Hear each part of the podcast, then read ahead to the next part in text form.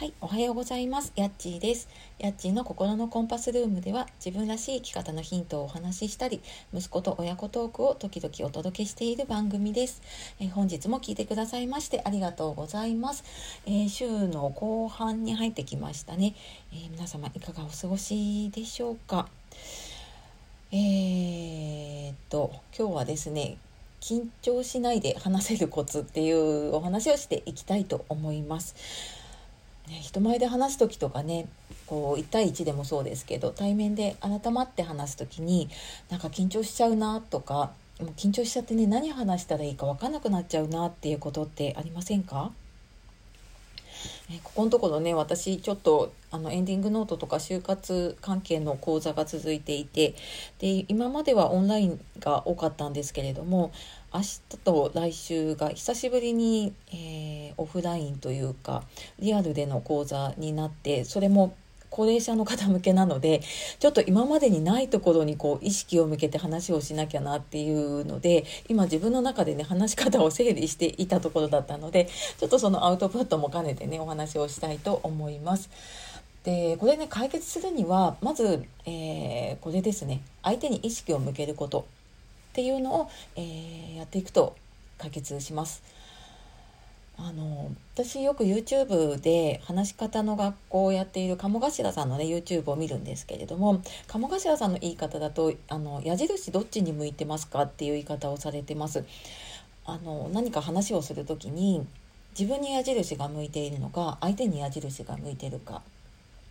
で例えば相手にどう思われるかなとかなんかどういうふうに見られるかなってっていうことばっかり気にしている時って自分の方に矢印が向いてしまっているんですよね。そういうことってありますよね。私もなんか、あなんかどういうふうに見られるかなとか、なんかこんなこと言ったらどう思われるかなって思う時って、やっぱりもう自分のことばっかり見てしまってるなってあの気づきます。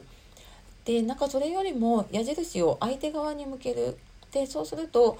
相手に伝わるようにするにはどうしたらいいかなとか、で話しながらねやっぱり相手の人がちょっと「ん?」っていう顔をしたりとかねあのちょっとあれわかんないなっていう顔をしてるのを見たらあやっぱりちょっとこれで伝わってないのかなとかもう少し違う言い方した方がいいかなって思ったりとかねでそれってやっぱり自分のことばっかり見てると気づかなくって相手の反応を見ていなければ、まあ、次どういうふうに話していこうとかねあこういうふうにやったらいいなっていう次の行動とかもね見えてこないんですよね。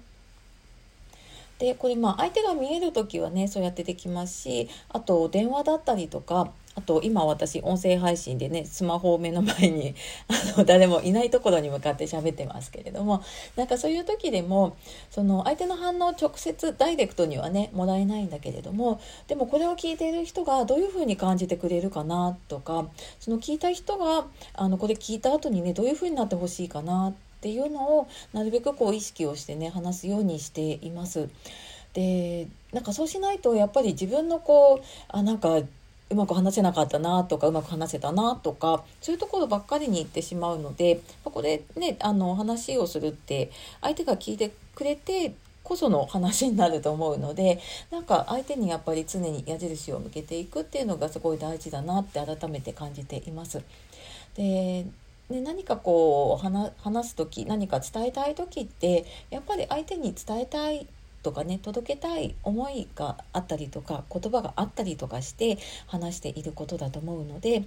うん、あの自分の方ばっかり向いててねあなんかこれで大丈夫かなとか なんかどういうふうに見られてるかなとかっていうことばっかりに意識を向けているのだとなんかもったいないなって思うので、うん、なんかそれよりもなんか相手の人になんかどういうふうに伝わったらいいかなとかそういうふうにちょっと外に意識を向けていくとなんか自然とね自分に意識が薄れてくると思うのでなんかそんな風にやっていけるといいかなってちょっと自分自身のね 復習も兼ねてそんな風に思ったのでお話ししてみました。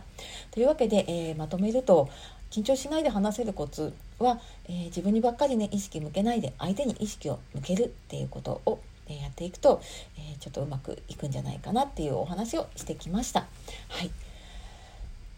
今日も最後まで聞いてくださいましてありがとうございました。で話し方のことね他にもなんか、えー、話してたかな？なんか伝わる話し方みたいな話をしてたと思うので、えー、ちょっと後でリンク探しておきます。はい。で、えー、では、えー、今日も素敵な一日をお過ごしください。えー、あっちがお届けしました。さようなら。またね